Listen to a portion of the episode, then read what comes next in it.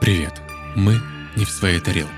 В каждом новом выпуске мы будем рассказывать вам о таинственных, возможно, жутких, местами абсурдных историях, которые так или иначе будоражат умы миллионов человек по всему миру. Данный аудиоподкаст носит исключительно развлекательный характер. Все мнения, высказанные авторами, являются их личными оценочными суждениями и не преследуют цель дискриминировать или запугать кого бы то ни было. Всем привет нашим любимым слушателям. На связи подкаст «Не в своей тарелке». Это мы. Привет, ребята. Привет, тут вот в студии, как всегда, Лиза, Коля и Никита. Это мы. На месте. Наш подкаст – часть студии «Толк». Вместе мы говорим о том, что волнует общество и как оно меняется. Больше материалов от нас и других резидентов лейбла вы сможете найти в социальных сетях студии. Ссылочка в описании. Ладно, ребят, какой у нас по счету выпуск? Уже Пятый. пятый выпуск этого сезона, да? Да, это Да-да-да. пятый выпуск, и он очень... Экватор. Да, он юбилейный в этом сезоне, а еще он очень классный, потому что сегодня у нас будет гость. Кто? А вот. Я так спрашиваю, кто, как будто не знаю. Наш гость непростой, он эксперт в определенной исторической теме. Да, дорогие друзья, у нас сегодня в гостях будет Андрей Аксенов, автор подкастов «Закат империи» и «Время и деньги». В самом конце он к нам подключится, так что дослушивайте этот выпуск до конца, там будет Андрей. Все, погнали. Итак, ребята, давайте немножечко поболтаем, немножечко разомнем свой рот. Итак, что у вас новенького? Ну, пока Никита разминает рот печеньем, э, могу рассказать, что у меня новенького. Я недавно опять вернулся со своих гастролей, был на Алтае. Там было казино, я выиграл там 2000. Об этом можно Бабок. говорить? Оно легальное? Оно легальное. Легальное казино в России? В Да-да-да-да-да. горной зоне на Алтае. Приезжайте на Алтай, дорогие друзья, если хотите оставить все свои деньги, либо как Коля, сколько ты выиграл? Сорвал кэш, 2000 выиграл. 2000 рублей. Да. Это в рулетку да ты играл? Я играл в рулетку и в блэкджек. Русскую рулетку. Это какое-то уже подпольное казино получается. Вот, еще отрастил себе усы. Красиво. Да, и прическу сменил, я тебя везде не узнаю. Итак, Никиточка, а что новенького у тебя? Я недавно проиграл в покер э, 1200 рублей. Тоже, видишь, мы все с казино Просто связаны. Клуб игроманов тут собрался. Но у нас подпольный клуб в плане того, что мы просто с друзьями собираемся, играем между собой.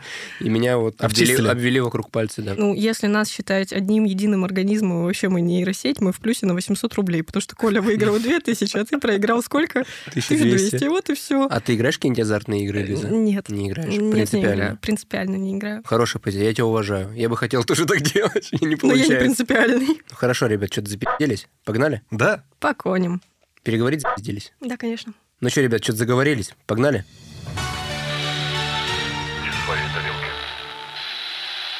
Ребяточки, сегодня мы пришли с еще одной грандиозной темой. Ребята, Опять вы теория знаете, заговора, да? Конечно, теория заговора, и она одна из самых популярных, и это теория заговора про масонов. Мы сейчас опять запутаемся. Масоны, иллюминаторы, рептилоиды. Ну, У нас пока есть вот три, так сказать, отдела, да, которых мы разбирали. Вот Три рептилоиды. столпа на самом деле теории заговора. Да, начали мы с иллюминаторов, потом в этом сезоне у нас рептилоиды, и вот сейчас масоны. Это завершает заговорческую тему или есть еще какие-то? Их Ну, много? Они же рождаются буквально каждый день. Новые А. тайные общества, новые правительства и все остальное. Может, Я быть, свое надеюсь- создадим. Я надеюсь, что выпуск не будет похож на предыдущие теории заговора, и мы сейчас что-то новенького доузнаем. Ой, я тоже на это надеюсь, но на самом деле масоны достаточно скучные, и я пыталась нарыть на них максимально много грязи, и надеюсь, у меня это получилось. Отличное промо начала эпизода. Вообще, с самого первого нашего выпуска про иллюминатов все нам писали, а почему вы решили вообще говорить про иллюминатов? Масоны вроде бы как должны быть первые. И вот почему-то мы до них не дошли с самого начала. Да. Разбираясь в этой теме, я поняла, почему мы до них не дошли. Они отстой. То есть правильно, что начали с иллюминаторов. Безусловно. Они А отстой и почему? Вот это наша основная сегодня задача доказать, да? Да. Масоны сосуд. Так назовем выпуск. Мы сразу же встаем в позицию. Но вот я не хочу так. Я, может быть, буду доказывать, что они прикольные ребята. Находить какое-то зерно в твоих оскорблениях. Я не Масонов. собираюсь их оскорблять. На самом деле, они реально прикольные ребята, просто Скучные? четко все почистили за собой. А, вот оно. Мгм. Это уже интересно. Масоны не сосут? Не сосут. Не надо за мной прибегать, следить, убивать и шантажировать. Да я Спасибо. вообще сама захотела вступить в масонское братство, сестринство, если есть такое. Надеюсь, есть. Братишка Епифанцев масон. Почему? Потому что тоже все почистил.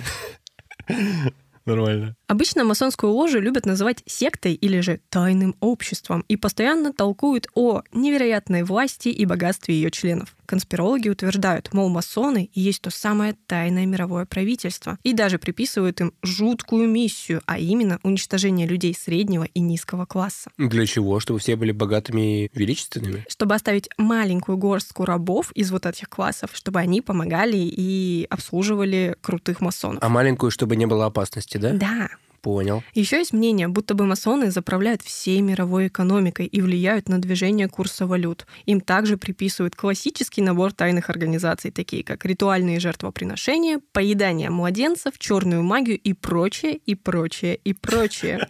В экономическую часть я даже верю, если честно. Потому что, ну, как-то деньги скачут непонятно. Курс от чего зависит, никогда не понимаю. Ну, Просто мы в этом не разбираемся, поэтому ни черта не Там понимаем. какие- Это- какой-то График график, писать до э, масонов. Линии что- куда-то туда-сюда, обратно. Ой, блин, это, это я просто, когда начинаю думать о долларах, типа, а что их просто так печатают, от чего это зависит, а как это работает? И такая, блин, да А можно блин. просто побольше напечатать? Да, а почему нельзя просто денег побольше напечатать? Вот она, наша финансовая грамотность, Да, да, ребят. У меня, кстати, скачана ф- книжка про финансовую грамотность. Я ее купила, и она просто скачана лежит. И у меня даже в заметках есть напоминалка из серии «Лиза, ты купила книгу, прочти ее, пожалуйста».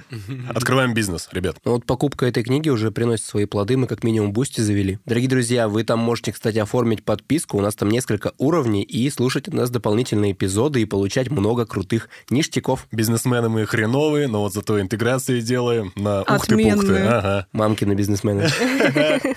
Итак, масоны. Они вообще кто такие? Масоны — это закрытое общество с древними корнями, члены которого проходят этапы инициации, имеют ранги и занимаются разного рода деятельностью. Который ты уже перечислила, про младенцев и так далее, да? Это неофициальная их деятельность. А, у них есть официальная Колумб, деятельность. скажем так. Организация полноценно была сформирована в 1717 году и сразу стала носить характер тайного движения. Истоки его образования предположительно уходят к концу 16 и началу 17 века. Масоны участвуют в политике, играют на финансовом рынке, занимаются литературой, образовательно-просветительской деятельностью и научной деятельностью. Больше всего ценят реликвии и любые источники знания древних. Пока что напоминает друидов, только которые появились попозже. Мгм. Мне кажется, когда мы достаточно много исследуем все теории конспирологические, мы придем к тому, что все это одно цельное какое-то мировое правительство, которое ну, просто конспирологи зачем-то разделили на Как разные религии. ветви. Да. Слово масон идет от французского слова масон и означает каменщик. Есть такое понятие вольный каменщик. И это прям прямой перевод с французского слова франкмасон, как часто масонов еще и называют. Мгм. Франкмасоны. Я слышал такую интерпретацию. Про ложу мы вроде бы еще помним из того самого нашего первого эпизода про иллюминатов, там тоже у них были ложи.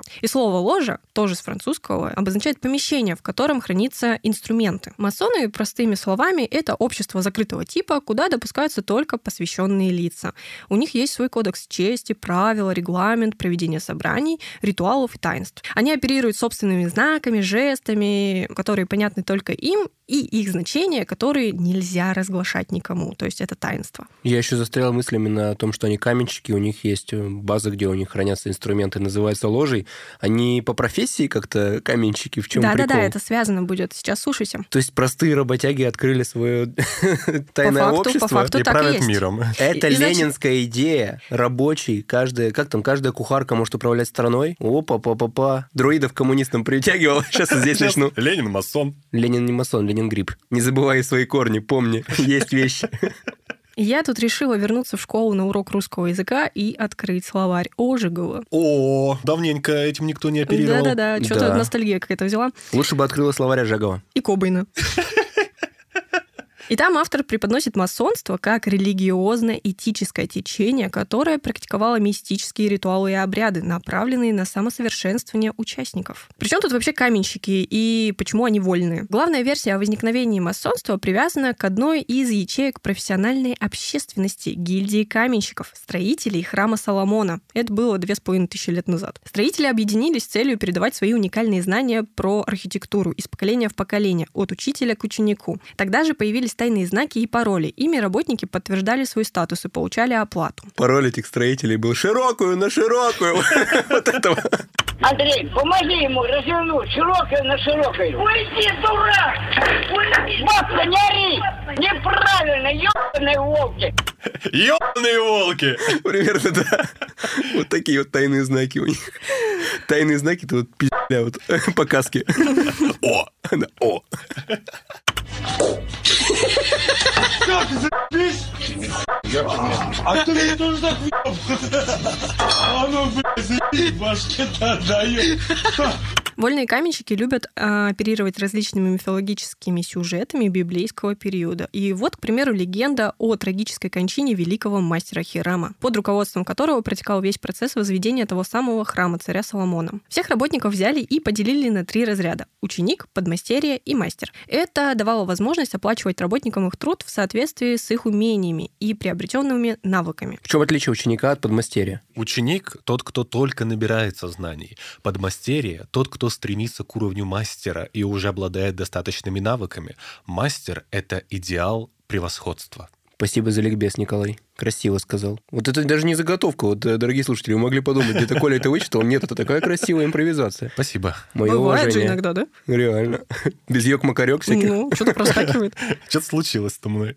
Это его литературный язык, помните, мы уже выяснили с канала «Культура». Усы отрастил. Итак, сама легенда вот такая. Однажды три ученика захотели выпытать силой его секрет, ну, Хирама. Есть разные версии относительно того, что это был за секрет. Ну вот, например, одна из версий, ученики хотели узнать пароль, по которому оплату получал именно мастер. Хирам отказался. Пароль. Пароль за, за оплату. Ну, я что-то От что карточки? объясняла. У них была система А, знаков, ну паролей. да, когда, типа, приходил за зарплатой один из работников, называл какой-то специальный пароль своего, своей категории ученика, А, чтобы он подмастерья или понимал. мастера. И Ага. зарплату их бухгалтер выдавал, понимая этот пароль. Что, не разгадали? Слушай дальше. Хирам отказался выдавать этот пароль и был убит. Один из учеников ударил его в гору заостренной линейкой, другой циркулем в грудь, а третий деревянным молотком по голове. Почему тебе смешно? Потому что это все такие канцелярские принадлежности, вообще непригодные как Тут будто с все про первого взгляда для архитектуру убийства. и строительство будет. Это прям все масонство, там градусы, там у них вот ученик подмастерье, там и мастер. Все вот эти штуки, это все из зодчества строительного. Лиза же архитектор по образованию. Понятно, Да. почему она эту тему взяла?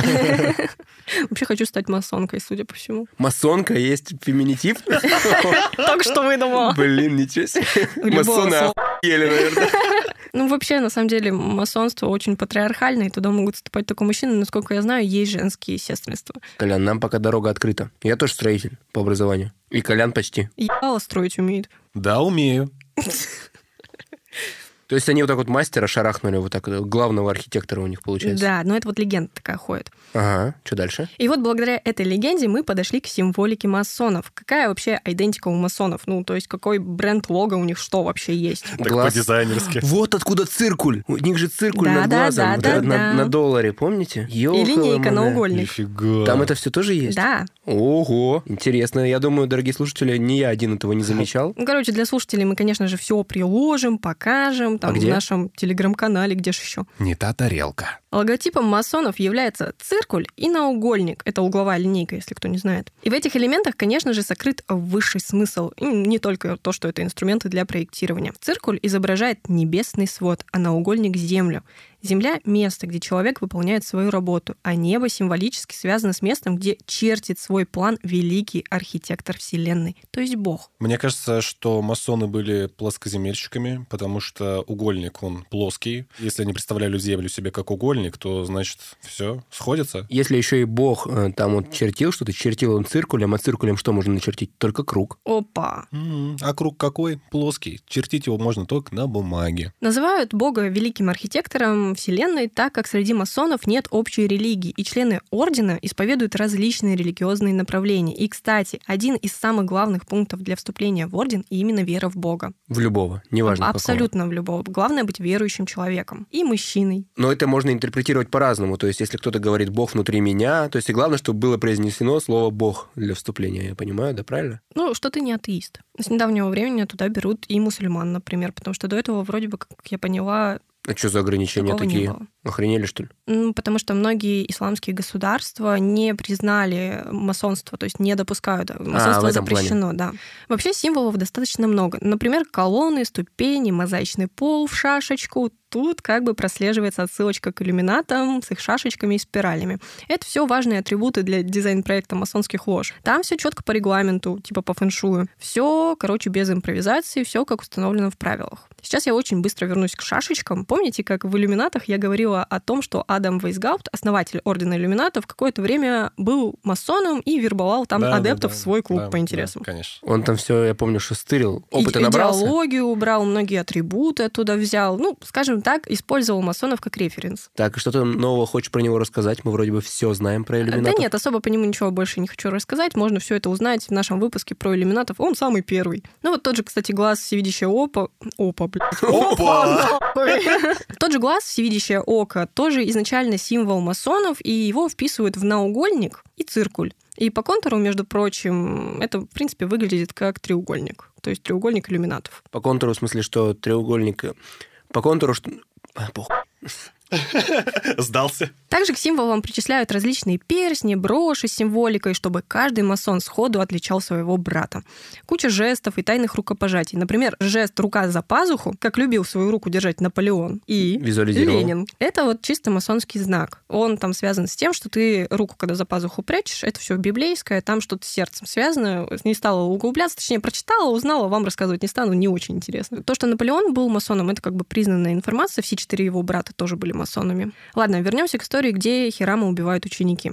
Историки считают, что эта легенда полностью вымышлена. А первые зачатки масонства возникли куда позднее, во времена Средневековья. Искать их нужно в братстве каменщиков, на что указывает название общества. Полностью оно звучит как франкомасоны, то есть вольные каменщики, об этом я уже сказала. В средние века каменщики объединялись вокруг больших строек. Например, многие соборы строились несколько десятков лет, а иногда даже сотни. И работники компактно селились неподалеку от площадок. Тут и слово «ложа» отлично вписывается, ведь, как мы выяснили, это помещение для хранения инвентаря. Получается, есть две теории возникновения, и, если честно, мне больше нравится вторая, в которой нет э, смертоубийств и есть какая-то простота и понятность. Короче, вот так. А первая теория это образовалась вокруг убийства этого Хирама? Да. И вот эти трое, которые убили, они образовали, как я понимаю? Да, типа считается, что пошло оттуда. Но это всего лишь такая легенда, историки не считают ее правдоподобной. Как говорится, нахераном убивать Хирама. Есть такая народная мудрость. Да-да-да. А Мархаем сказал еще нахуй. А маркерам? Вот мы узнали всю предысторию, достаточно адекватную, простую, что-то вроде профсоюза для строителей было Так, организовано. Да-да-да. А строители чего? Зданий? Жопы, блядь, строителей. Не- Неудовольных ебов, блядь, это Никит. Нет. Все про стройку и архитекторов, ну про кого же еще? Строить Храмы. ну, не только здания. Храмы, здания, все что угодно. Мосты относятся к этому или нет? Блин. Да, возможно, конечно, относится. Ты Что? Ну, я Строение, к тому, что да, строение. я же по образованию да, да, мостовик. я поняла. Поэтому сначала сказала, что нет. Ну вот, и может быть я масон чуть-чуть. Нет, надо, блин, пройти обряды инициации. Нужно вступить в это братство. Ну, у меня есть, смотри, я мужчина, и может, б- может быть верующий, не знаю, не могу говорить точно. То есть ты думаешь, что тебе это просто априори уже приписано Ну, масонству? конечно. Это Про не так мостовиков, работает. кстати, знаешь, что говорят? Мосты, Что? э, по-моему, не помню, кто один из правителей Российской империи сказал, что мостовики это белая кость и голубая кровь. Аристократы мы ебта. Так что все возможно, я вот сейчас для себя пунктики подмечаю. Мгм. Кстати, насчет уровней просветления. У масонов это три уровня, как я уже сказала, ученик, подмастерье и мастер. Прям как у нас на Бусте. Три уровня подписки. И эти уровни соответствуют градусам. Первому, второму и третьему градусу. И Вот 40 нахуй. Вот такие символические приколы у них есть. Опять-таки, все связано с тем же проектированием и строительством. Так где же мистика и заговор? И всякая полная чернуха, Лиза, спросите вы. Где же? Сейчас начнется. Саму теорию я вам уже озвучивала в начале. Масоны являются тайным мировым правительством. Однако, из всего, что я рассказала, кажется, что они только и делают, что проводят инициации новых братьев и говорят о философии. И дома строят. Но не тут-то было. С момента, когда орден был как бы официально сформирован, к нему примыкали исключительно высокопоставленные личности из богатых и влиятельных семей. А значит, что на тайных сборищах после обсуждения религии и философии в какой-то момент речь явно заходит о политике. А где там цемент и так далее? Что они вообще Про решили? строителей забыли. Это лишь тогда просто сформировалось. А дальше этот орден просто приобретал какие-то элитарные намеки, наметки, и все, и в него входили только элиты. Я вот просто пытаюсь почему понять. Вот смотри, просто каменщики, строители организовали вот это все масонство, но Мгм. это был просто реально типа профсоюз. Так, И там были все вот эти символики, все остальное, чтобы себя как-то идентифицировать. и как туда вошла элита? Но спустя время просто их подвинули и как бы подумали, о, классное общество, и элита начала туда входить. Прикольный тренд. Вот эти жесты все скрытые. символы. Нам Ну, типа подходит. того, да. Когда такие сливки общества за закрытыми дверьми обкашливают политические вопросики, рано или поздно начинаются разного толка сговоры по продвижению своих взглядов и мыслей в мир. Не говоря уже о том, что всем известно, как братья-масоны помогают друг другу продвигаться по карьерной лестнице. Так что, по всей видимости, опасения конспирологов относительно тайных сговоров участников масонских лож отнюють не безосновательны. Про масонов вообще известно достаточно много, но все, что известно, как я уже сказала, как будто бы почищено, слишком уж аккуратненько, чинно и благородно. Мол, такие они чуткие альтруисты, за чистое небо над головой, образование и духовный рост. И все же есть немного общедоступной сомнительной информации, которую, конечно же, я разрыла.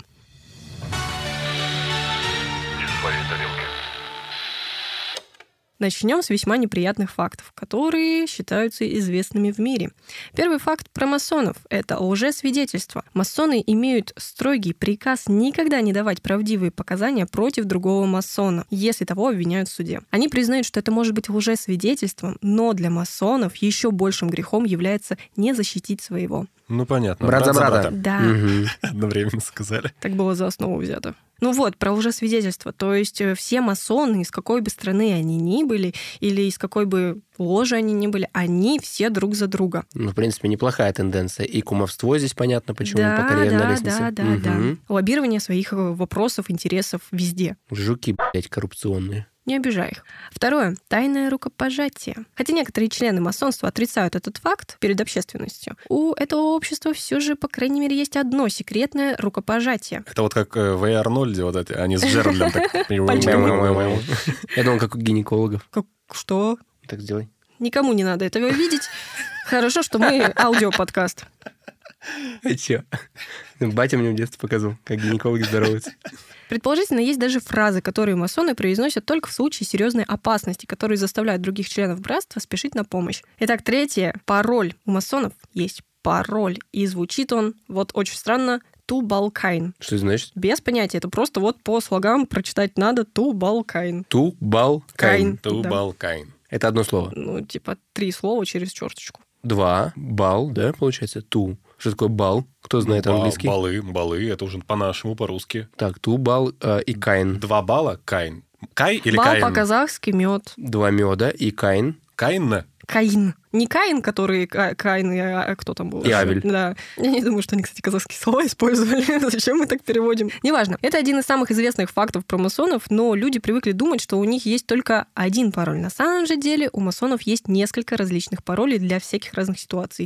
Балкайн, ту, кайн, ту, бал. И QWERTY 1, 2, 3. Почему пароль и рукопожатие и любые другие знаки масонские вызывают много негативных ассоциаций, а вот это уже все из истории. Так как масоны широко распространены по всему миру, в годы войн часто солдаты, взяв противников в плен, благодаря этим самым секретным знакам выделяли масонов среди пленных и либо отпускали их, либо относились совсем иначе, нежели к остальным. Даже вот в таких ситуациях. Да, то есть, но это опять-таки уже свидетельства и прочее, против брата они не пойдут. Не, ну тут как раз-таки можно понять, потому что, как мы знаем по твоему рассказу, движение пошло из Франции, Мгм. и тогда была война много 812 было. года, например, и там Мгм. были французы, и там могли вот как раз-таки защищать масонов, как высшее правительство, скорее всего, уже. И раз Наполеон был масоном. Но просто тут идет речь о противниках все равно. То есть противник противнику не противник, если он масон. Но это все наталкивало, естественно, на мысли о госизмене и прочем. Ну, конечно, еще бы нет. Продолжим. Продолжим. Четвертый пункт. Петля. Хотя сами масоны описывают ритуал инициации в члены братства как красивую церемонию, в качестве одного из атрибутов в нем выступает веревочная петля. Трудно сказать, является ли она угрозой, призывом хранить молчание или просто символом пуповины, как сами они утверждают, но в любом случае это достаточно необычно. Дед, накосячишь? Повесим. Типа того. Звучит грозно. Даже на пуповине, если... Слушай, про пуповину есть предположение, что вот люди, которые хранят пуповину... Подожди, ты хранишь Это не я. Это вот друг рассказал вот это, да? Вы что, не знаете людей, которые хра- хранят пуповину? Я не храню Не. пуповину. Ну, часто сохраняют э, и едят пуповину. Что? А, Чего? Не, я слышал такое, но... э, Это что-то из масонства. Едят младенцев, пуповины, Ну, вроде бы в пуповине много полезных веществ. стволовые клетки. Да, что-то такое. Ее хранят замороженную, да. Сохраняют. Как мороженое. А это где-то подают в ресторанах? Нет, дома люди хранят некоторые. А, Возможно, вот как раз-таки масоны. надо уточнить. Кстати, про подают в ресторанах и такую тему. Я вот недавно задумался. а возможно ли где-нибудь как-нибудь легально попробовать человечину? Я, Вам кс- никогда интересно не Я было? Я читал, думаю, я что читал про легально это. нигде не Ну, попробовать. это просто а, такое блюдо. Э, Типа кому-нибудь ногу отрубили, и ты такой, ну ладно. Не, ну кто-то добровольно, то есть может э, свою часть, ну, не убивать людей именно, что ты знаешь, что поесть человечину, и что этот человек Мгм. жив и с ним все в порядке. Я расскажу два случая. Первый случай я очень смутно помню, буду рассказывать довольно приблизительно. В общем, какой-то шеф Концовка так я лишился жопы. Э, В общем, какой-то шеф-повар каким-то образом решил как-то там приготовить особенное какое-то там мясо особенным способом, так, чтобы это очень... с- Или, с- или синтезировал его как-то из белка, не знаю. Но, в общем, чтобы это было идентично практически человечине. Вот в таком случае еще можно попробовать. И знаю историю о том, как чувак просто кусочек себя попробовал. Ну, чисто как вот исследовательский Да. опыт интересный. Да, да. Ну, на самом деле, дорогие слушатели, мы ни в коем случае не хотим попробовать человечину. Лиза на нас смотрит такими глазами. Просто это в рамках рассуждений всегда. Я не Меня знаю, я... просто затошнило, если честно. Мне кажется, многие интересовались этим вопросом. Я по страницам Википедии часто до таких глубин дохожу. Я из них вылезаю, и я такой... Что я читаю вообще? Могу сказать так, легально ты нигде не поешь Да. человечины, вот только в Даркнете можно найти себе и в глубокой Да я не заморозке собираюсь, приобрести. Лиза, ты мне это Да, я говоришь. просто тебе сообщаю на всякий Мне просто случай. интересно. То есть есть такие вещи, которые... Да я понимаю тебя прекрасно, это просто гоняешь интерес, все. Ну да, очень интересно. Но меня что-то затошнило от этой темы, неприятно так. Не, ну а что? Ну интересно же, какой у тебя палец на вкус. Да кусни, попробуй. Я так чуть-чуть кутикулы отгрызаю. Что? Ну, Это неполноценно. Ну да, это перекус. Полдник. Колян руку кусается. Руку реально кусает. Как Лев Алекс Марти в Мадагаскаре. Блин, я, сейчас просто подумал, вы же представляете, что ну нереально откусить от себя что-то. Ну, так тебя мозг остановит, типа Да, больно да, же. рефлекс срабатывает. Да. И ты такой делаешь кусь, такой думаешь, ну все, не откусить никак. А у другого человека можно укусить. Ну ладно, закончились человечиной, возвращаемся к нормальной теме. да? Надеюсь, мы это вырежем. Вырежем ты, в смысле, про часть тела какую-то говоришь? Филейную часть вырежем. Господи, я с вами начинаю разгонять жуть какая. Нужно обозначить, Коль, в дисклеймер, потом на монтаже добавь. Дисклеймер. В Ну, дисклеймер добавь, что мы против человечины и поедания вот ее. Мы против человечины. Против Подкаст не, в человечества. своей таре- Подкаст не в своей тарелке исключительно против человечины. Исключительно против каннибализма. Ну да. Балда. Пятый пункт. Продолжим, пожалуй. Солнце. Масоны считают, что Восток символизирует возрождение. Они воспевают солнце, движущееся по небу. Масонские ложи, как правило, ориентированы с востока на запад, чтобы контролировать солнечную энергию для своих собственных целей. Так, а как они ее контролируют? Ну, какими-то своими оккультными ритуалами не пользуются энергией солнца. Возможно, масоны уже построили сферу Дайсона на солнце и пользуются всеми благами энергии нашего светила. Невидимую сферу Дайсона. Ну, они могут от нас ее скрывать. Я недавно ехал по трассе, и там было придорожное кафе. Сфера так, Дайсона. интересно. Придорожное кафе, вот блядь, посреди трассы, там ничего нет другого. Там вот поля, и вот стоит кафешка. Ты заходишь туда, и это как будто бы в мультике «Карлик Нос», где у вот этой колдуньи злой была избушка М. с виду, а внутри дворец. И, и ты заходишь, там все такое красивое, классно сделано, и там сенсорный умывальник Dyson. Я просто охерел. Ну, фен Дайсон еще есть. Да это понятно, но в придорожном кафе умывальник Dyson, сенсорный.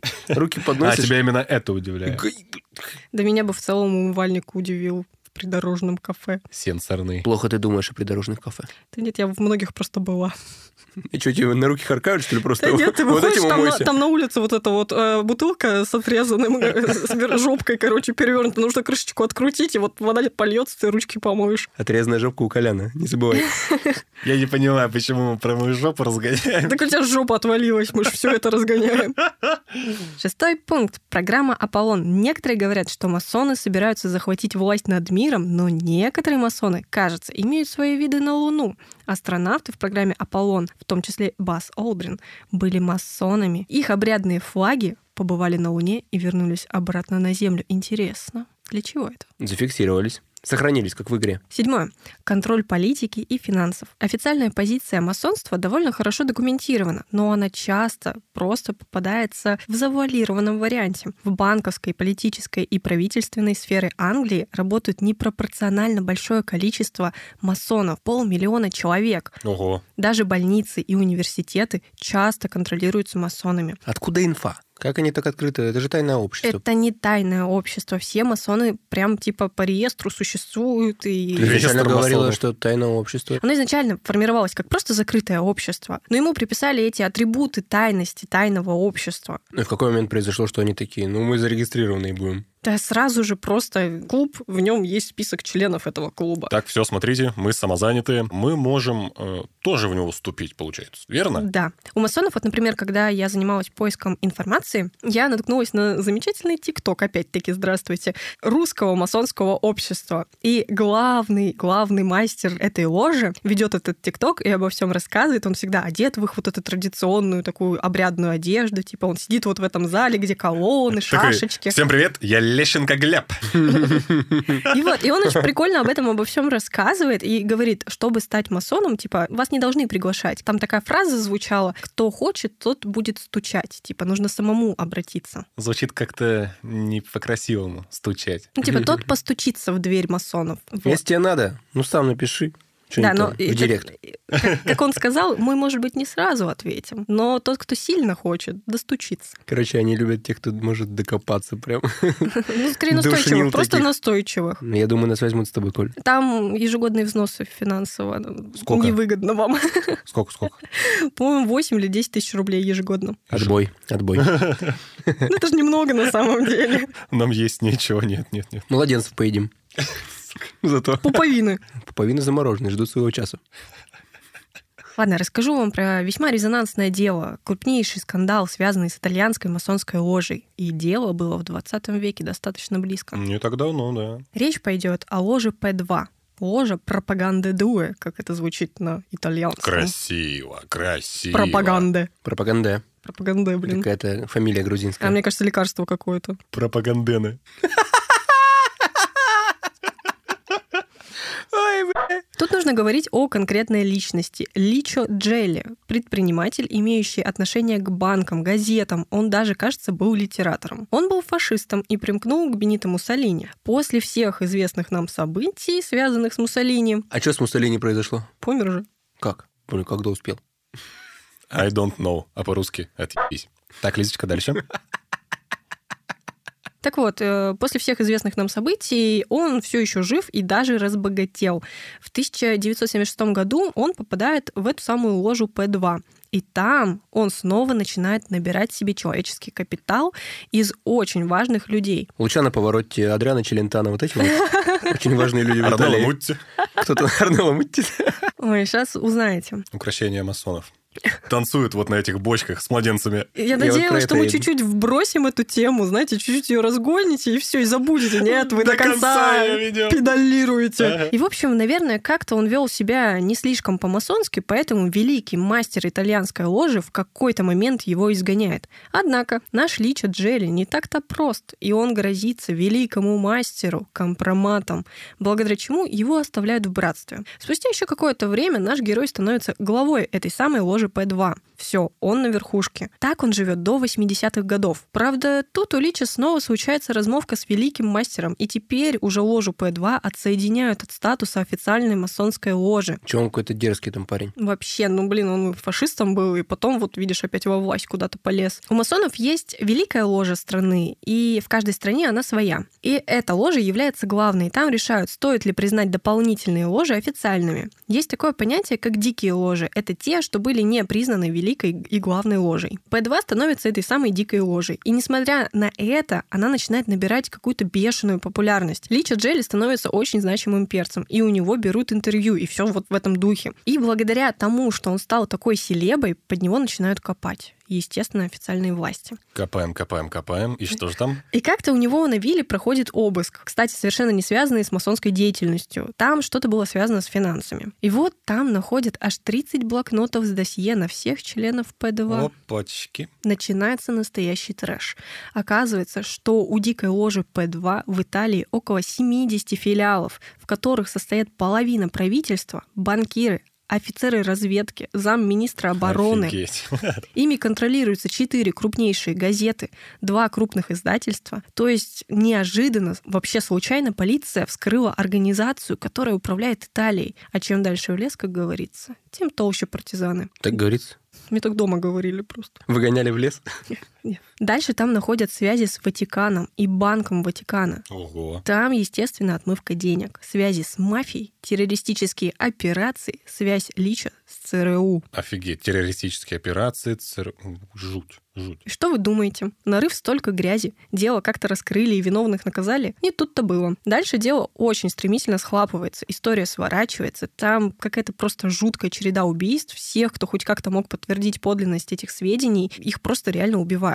И дело, естественно, закрывают. Ну, как это обычно и бывает. Мгм. Илича Джелли просто бежит в Латинскую Америку. И в 2015 году в возрасте 94 лет просто спокойно умирает у себя на вилле от старости. Это все настолько странно. Подожди, стоп. Получается, есть абсолютно реальная, достоверная инфа, которая раскрывает нам глаза на многие какие-то абсолютно незаконные и трешовые вещи, на которые просто никто не обращает внимания. Типа такие, «Воу, йоу, ребят, это, это нету». Так об этом и разговор. У них там в этой ложе П2 состояла Ну, я вся понял. верхушка да. власти. И благодаря чему, может быть, в этих даже 30 блокнотах не все были указаны. Может, еще более высокопоставленные как раз-таки и свернули это дело. Точнее, не дали ему ходу. Давайте возоб... Хотя не, не надо, не надо, я пожить хочу. Итак, узнали мы достаточно много крепенькой такой информации. И вот мне кажется, стоит поговорить о масонах, которые жили и живут прям рядом с нами. Может, разговор более предметным получится. Так что я предлагаю перейти к масонству в России Невероятные приключения масонов в России. с нашим гостем Андреем Аксеновым.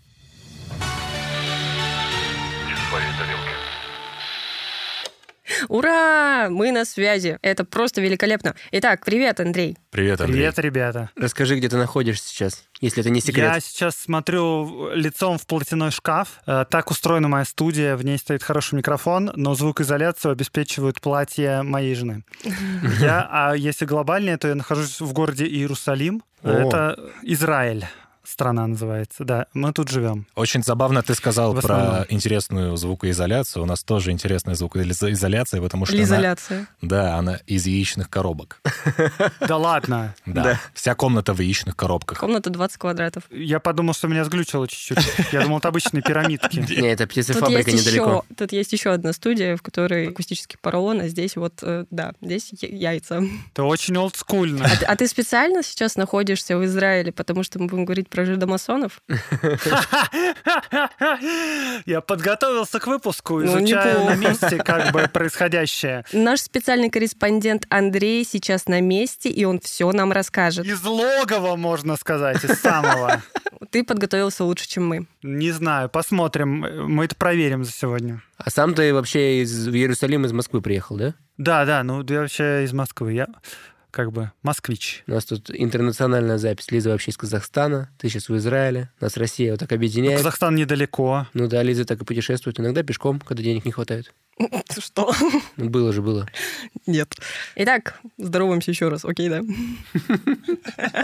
Так, а, а это, это что было? Я, я думал, мы уже начали, нет? Я уже сидел тут... э, Ладно, не будем так здороваться, уже раз. Есть что Это же сказать. подкаст, это же подкаст. Мы уже поздоровались, все классно было. Ладно, Андрей, очень классно, что мы с тобой так вот поболтали сейчас, но давай все-таки перейдем к теме. Мы уже чуть поразгоняли Окей, про окей. масонов без тебя, вообще их возникновение, происхождение. Сейчас Лиза нам немножечко новой инфы вбросит, поэтому мы, как и ты, в первый раз это слышим. Окей, хорошо. Думаю, не нужно спрашивать, э, знаешь ли ты что-нибудь о масонах вообще в целом. Казалось бы, что Не, ну, общего кое-чего я между знаю. Майнкрафтом и масонами, но очень много чего на самом деле. Честно. Серьезно? Да, потому что масоны, они были каменщики, то есть... э, Строители. Да-да-да. Неплохо, неплохо. Итак, награду за самый худший и кринжовый разгон получает Николай! Спасибо, спасибо, благодарю, благодарю. Ну, ш- ну что вы, хватит, хватит. Ну, мне уже как-то неудобно, ну прекратите, все, хватит. Друзья, я так долго вынашивал этот разгон, и я крайне рад был подарить ему подарить ему эту жизнь. Я обязуюсь и даю слово, что буду вести этот кринжовый разгон до самого конца этого выпуска. Майнкрафт вас не забудет. И я вас не забуду и не подведу! Спасибо! Ну, в таком случае я, пожалуй, немножечко расскажу о масонах. О масонах в России. Давай. Как вообще масоны попали в Россию? Масонство в России появилось в середине XVIII века. В масонских легендах основателем масонства в России часто называют Петра I.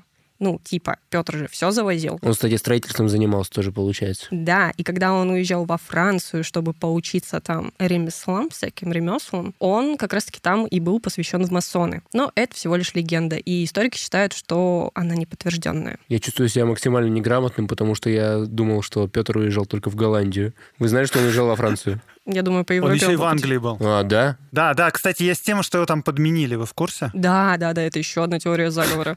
О, спасибо, что подкинул нам темы для выпусков, Андрей.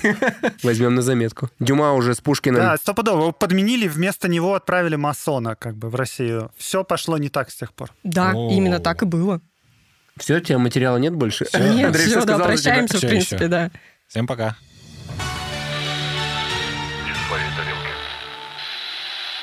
Ладно, вообще никто конкретно не завозил масонство в Россию, ведь к 18 веку мода на масонские ложи сама распространилась по всей Европе и, конечно же, не миновала Российскую империю. В те времена в масонские ложи вступала действительно лишь знать и офицеры. Среди реально знаменитых имен можно услышать Суворова, Панина, Грибоедова, Чадаева, Кутузова и, кстати, даже сам Пушкин был масоном. Че, друзья, пройдем мимо Панина, да? Я жду реакции каких-то. Кто первый? А что за известный Панин? Я Подожди. очень, я очень держался, честно. Ну, а, максимально неграмотный, да. Поясняй, э, что за кс- Панин, ты кстати, их знаешь? да, Панин это Да, граф Это тот самый. э, Ну, просто решила сюда почему-то вставить Аф. в этот список, Аф. да? Я хотела сказать граф, а потом такая аф. Короче, это граф Никита Панин, у которого воспитывался сын Екатерины Павел Первый. Спасибо за историческую сводочку. Господи, слава богу, я подготовилась. Слушайте, слушайте, а по-моему, Екатерина II хотела запретить масонов или нет? Или я что-то путаю? Именно так и есть. Я немножко позже об этом расскажу. А, в общем-то, в любом случае, первые масоны появляются при Петре Первом. Дальше при Анне Иоанновне э, масонство укрепляется, а при Екатерине Второй происходит максимальный рассвет братства, потому что возглавляет великую российскую ложу сам Елагин. Знаете, кто такой Елагин? Я нет. Я знаю одного Елагина, но это с футбольной среды. О, Он был секретарем Екатерины Великой. А, Максимально приближенный, короче, к власти. Да. Мгм. И Екатерина II изначально очень лояльно относилась к масонам и даже была покровительницей московской ложи, так как сама была немкой и любила все европейское. А еще восшествие на престол для Екатерины стало возможным благодаря поддержке достаточно большой группы офицеров, присягнувших ей на верность еще при царствовании ее мужа Петра III. Многие из этих офицеров являлись вольными каменщиками, ну то есть масонами, в том числе главный организатор переворота граф Орлов. О, этого типа я знаю. Я смотрел фильм про Екатерину. Вот такая максимальная подготовка нелепая. Никита, как обычно, подготовился великолепно. Ну, не по ТикТоку, как ты. э, Так, это, это, это вообще-то очень авторитетный источник, не надо мне тут. Я до сих пор про Майнкрафт думаю, если честно. Я объясню, почему можно. Конечно. Я недавно был в поездке, как раз-таки Андрей на Алтай, вот, и я думал, чем себя занять в дороге, я решил скачать себе Майнкрафт, и всю дорогу сидел, строил дом. Дом своей мечты. Это моя работа. Я каждый день строю дома в я программках. В это, а я в это играю. Мы, кстати, да, здесь тоже частично масоны, потому что каждый из нас инженер. Андрей, а ты, кстати, кто по профессии, если Каждый не из нас секрет? троих Вы два. знаете, я тоже своего рода масон. Так, так, так, очень интересно. Да не, не, я IT, программирование, сети, все дела. Так что я инженер, конечно, в некотором смысле. Ну, значит, да. Мы все здесь участны максимально. И Коля такой, не понял. Ну, Коля, потому что, да, решил забросить это дело и идти в музыку. Хотя с сейчас головой. он состроил тут такую громадину из всей этой аппаратуры, что, в принципе, тоже на стройку смахивает. Ну и Майнкрафт люблю. Неплохо. Ну что ж, я обещал. Три, четыре. Я люблю Майнкрафт, всегда готов строить сразу несколько домов. Я же домосон не говори, лучше мне алмазов подари. Короче говоря, во времена правления Екатерины в России насчитывалось 145 масонских лож. И это офигеть как много. Вот для сравнения, например, в Израиле, нам, надеюсь, Андрей это подтвердит, А чё сразу Израиль, ты я не понял? Ну вот, сейчас скажу почему.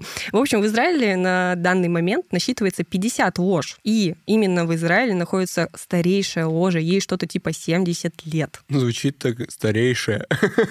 Всего 70. Ну это нормально, их же, ну, типа, они, их расформируют, они распадаются, их запрещают и все такое. А это продержалось аж на 70 лет. До нашего времени? Да-да, ну это типа вот недавно был юбилей. Не отмечали там, Андрей? Нормально все? Прошло? Э, У нас все окей. Отвечаешь как масон. Причем, причем во всех смыслах ты сейчас ты говоришь. Э, У нас все в порядке. Вы молодые, шутливые. Я вам советую в эту тему не лезть глубоко. Блин. О, боже, это Чтоб нас ты преследует. понимал, э, как-то раз мы не знали этого мема. Это и- не мем, это копипаста. Копипасты, Ну, да, мы когда запускали подкаст, и у нас же какие-то конспирологические темы, иногда касающиеся правительства бывают, и нам девушка написала полностью эту копипасту. В и мы чат, с- в чат, да, наш чат, да. И мы так напряглись. Мы такие, уже? Причем я это увидела, я такая скриню пацанам скидываю, что происходит, до нас добрались. И только потом, спустя два месяца, мы поняли, что это, Это копипаста. масоны, я уверен. На очко присели. Точнее, на око. Мы же про масонов. О, зашли в каламбурушную. Да, здравствуйте. Ладно, вернемся к нашей императрице Екатерине. С течением времени она начинает относиться к масонам с подозрением. Ее волновало иностранное влияние, ведь ложа могла сформироваться лишь после одобрения верховной германской или же английской ложь. Еще совершенно нетерпимо она относилась к деятельности одного очень видного масона Николая Новикова, издателя и журналиста. Его книги и статьи казались Екатерине угрозой, угрозой ее царствованию. И самая главная проблема вот в чем. Тут нужно вспомнить, как я говорила чуть ранее в этом выпуске, что в масонских ложах разговоры велись не только о философии и религии, но еще и о политике, что было крайне невыгодно императрице. И как раз тогда императрица узнает о том, что ее наследник Павел тоже масон. Вот вам и тревожный звоночек. А они э, вместе одновременно не могли быть масонами и мирно сосуществовать? Или в этом есть какая-то такая сразу... Здесь именно идет речь Подоплёка, о том, типа, что... вау. Да, именно речь о том, что Екатерина прям боялась, что будет какое-то влияние извне. И тут от сына привет такой. Да, Она ну- сама извне приехала, алло. Да, да, и поэтому она понимала, что может произойти, по всей видимости. Я эту кухню все видела. А, ну да, логично. Ну, блин, о чем она думала, когда она отдавала своего сына на воспитание Панину, который сам масон? Ага. Мгм. А, реакции сегодняшние просто А там, шик. по-моему, кстати, э, сына Екатерины отдали на воспитание к Панину не Екатерина, а Елизавета Петровна, которая, Оу. ну, типа, теща, или Мгм. как правильно ее назвать. Вот, Родственница. да. И Екатерина поэтому Свекровь. своего внука, который Александр I, тоже не доверяла э, воспитывать родителям и тоже отдала кому-то еще. И вообще она думала престол передать Александру Первому, потому что не любила Павла, он ей не нравился почему-то. Стоит упомянуть, э, что в масонстве есть еще один главный принцип, помимо веры в Бога. А как я уже говорила в начале, вера в Бога — это первый принцип масонства. Ты не можешь стать масоном, если ты неверующий человек, неважно в какой религии. Да, Андрей этого факта не знал, кстати. Да, это я без поэтому него и было. пояснила.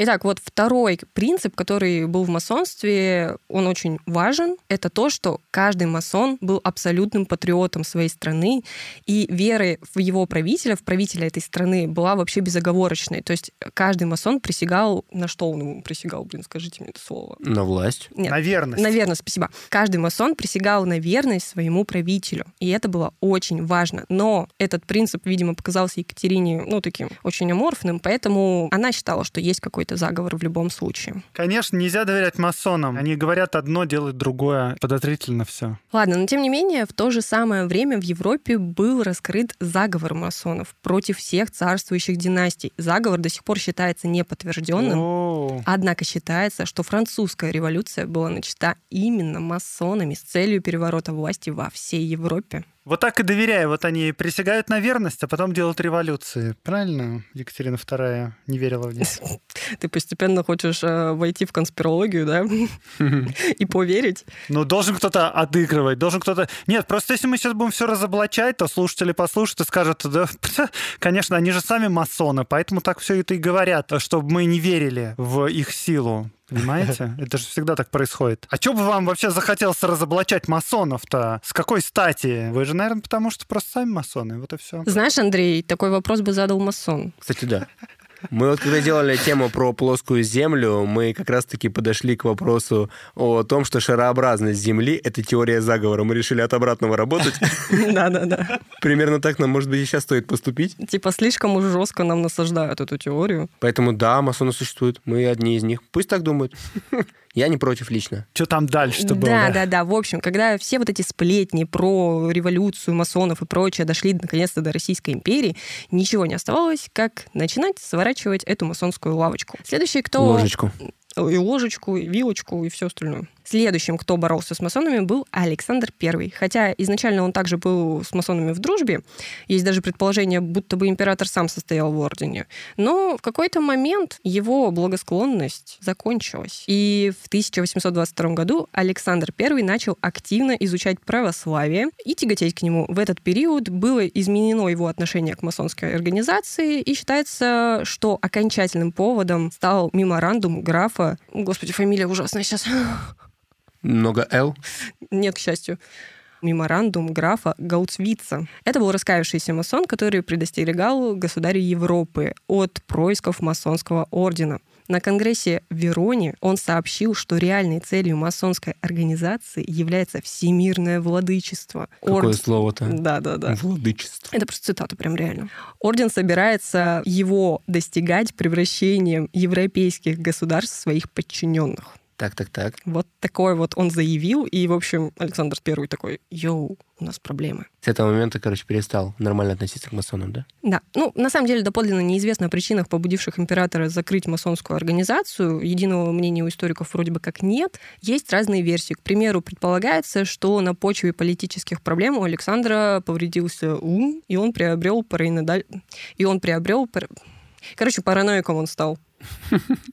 Бывает. Мы тоже со своим подкастом немножко параноид начинаем. Я вот после выпуска про химтрейлы хожу, на небо поглядываю. Мне, кстати, вот ты знаешь, что такое химтрейл, Андрей? Я слышал, да, но это какая-то... Я попробую сейчас рассказать, вам и скажете, я прав или нет. Давай. Это типа, когда самолеты летят, и за ними остается след. На самом деле, типа, тема в том, что за нормальным самолетом следа не должно оставаться, а след, который остается, это специальные химические вещества, которые опрыскиваются, чтобы нас отравить или заставить Но Ну, ты абсолютно прав. А В э, общем, смотреть тиктоки, что-нибудь в этом роде. Я к тому, что мы параноид начинаем. Мне после того, как мы сделали выпуск наш вот последний про химтрейлы, так, наверное, на момент выхода этого эпизода это не последний, конечно, выпуск, мне отец позвонил и говорит, зря вы это выпустили.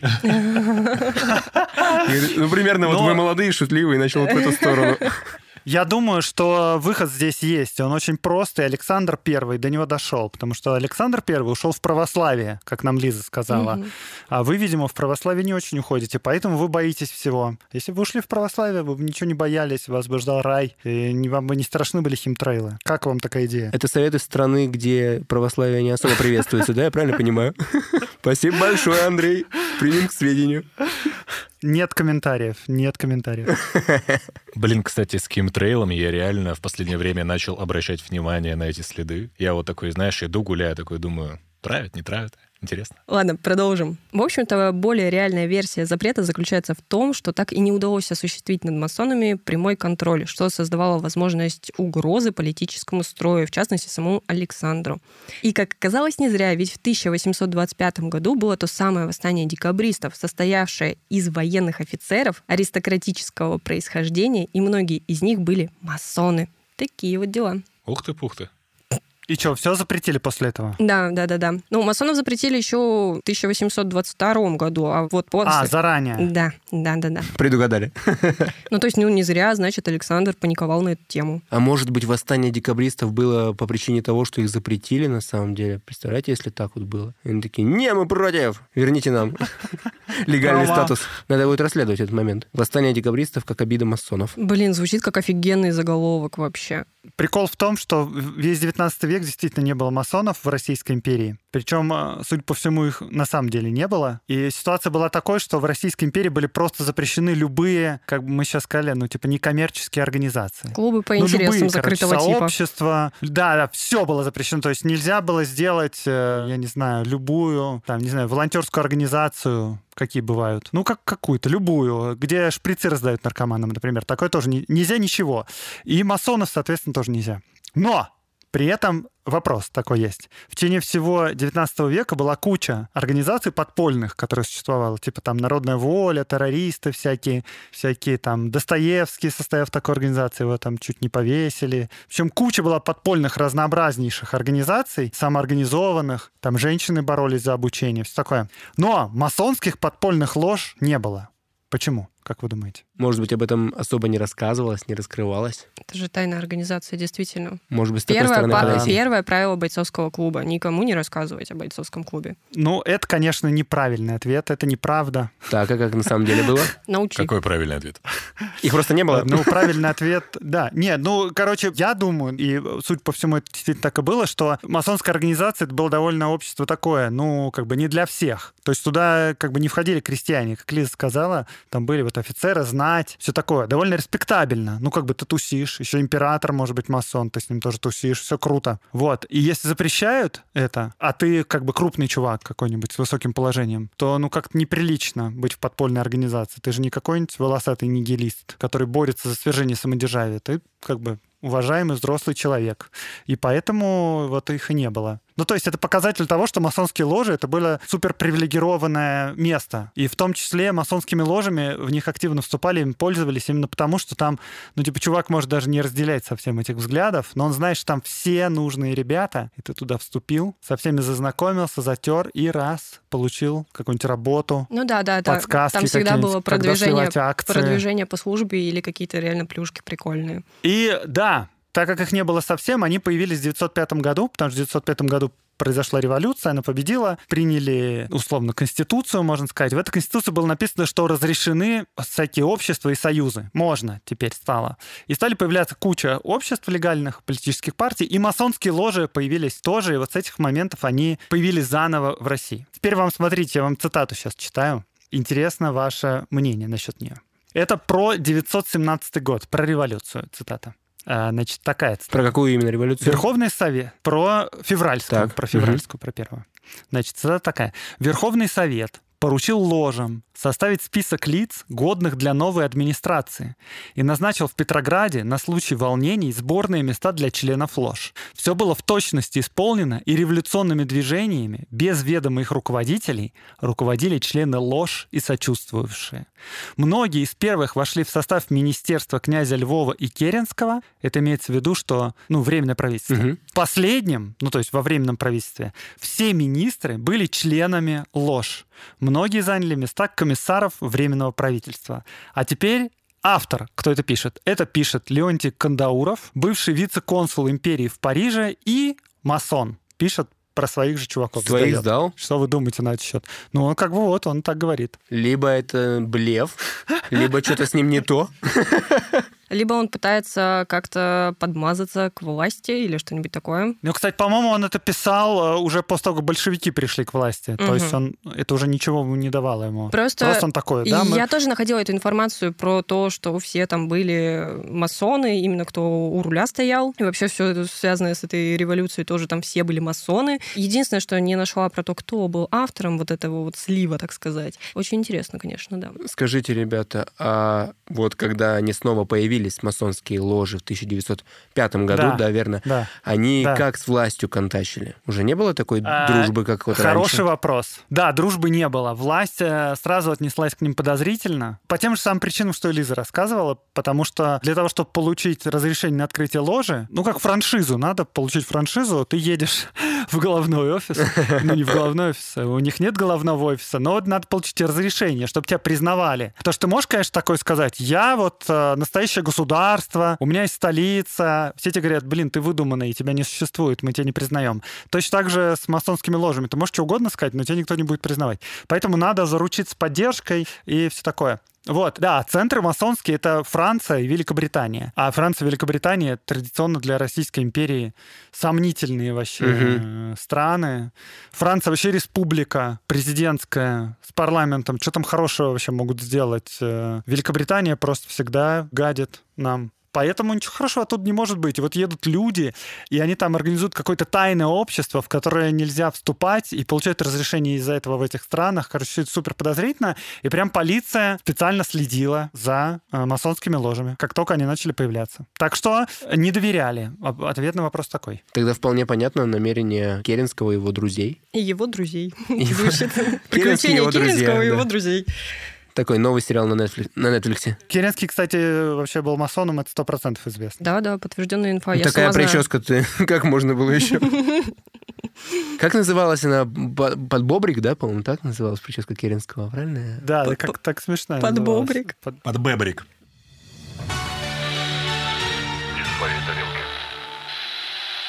Слушайте, кстати, а вы же домасонов обсуждали уже или еще нет? Еще нет. О, там вам тогда еще, еще вброс один можно? Да, конечно, Извиняюсь, А мы можно бы и сразу секундочку? обсудим Можно же секундочку? домосона. давай. Ты сейчас извиняюсь? пока Давай.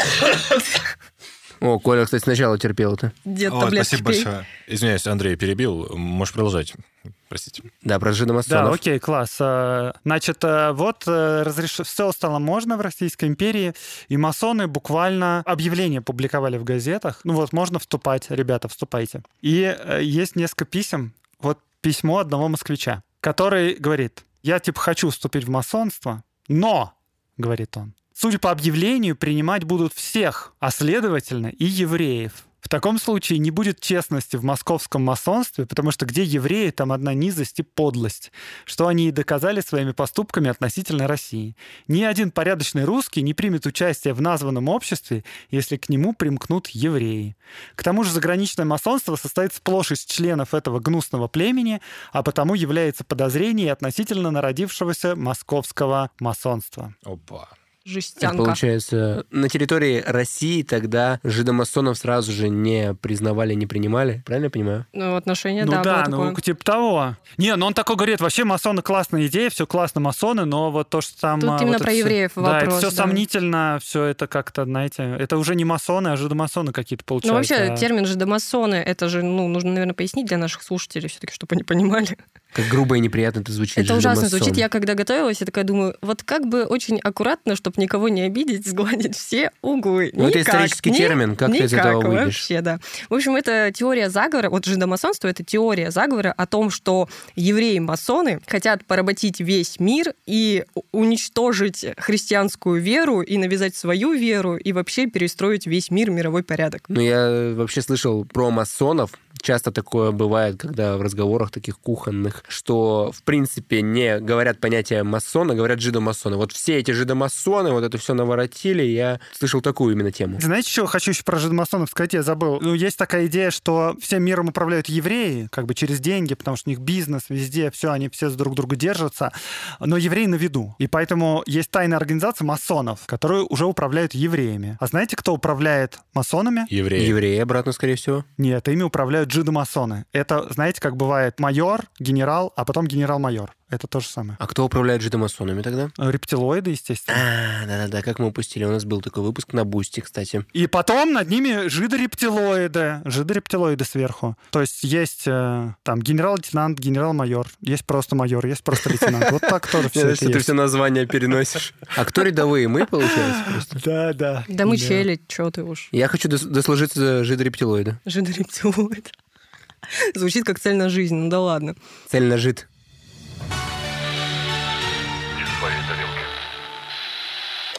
Есть еще, короче, у меня... Я опять готовилась по ТикТоку, извините. Короче, я наткнулась в ТикТоке на официальный аккаунт российского масонского общества, ордена. И ведет его самый главный масон этого ордена. И просто я как поняла, что это реальный человек. У него галочка есть возле аккаунта. То есть много почичиков? Э, Да, Ну, Я, по-моему, знаю этого чувака просто. О, это- Знаете, фамилию надо, я забыла. Он, у него т- причесон такой, чуть-чуть вверх, с- такие светлые волосы, по-моему, седые или что-то такое. Он все время снимает видосы в ТикТок на фоне вот всей вот этой масонской ложи. То есть он прям снимает видосы в ТикТок, чтобы вы понимали. В общем, там он в, в этой одежде ритуальной их, там с вот этим фартуком, что у них там какие-то ордена, что-то такое. Фон вот этот вот, колонны стоят. Так вот, и он там рассказывает, как я представляюсь людям? Я всегда подхожу, они спрашивают, а что это у тебя за значок? А он носит значок, короче, с символикой э, масонов.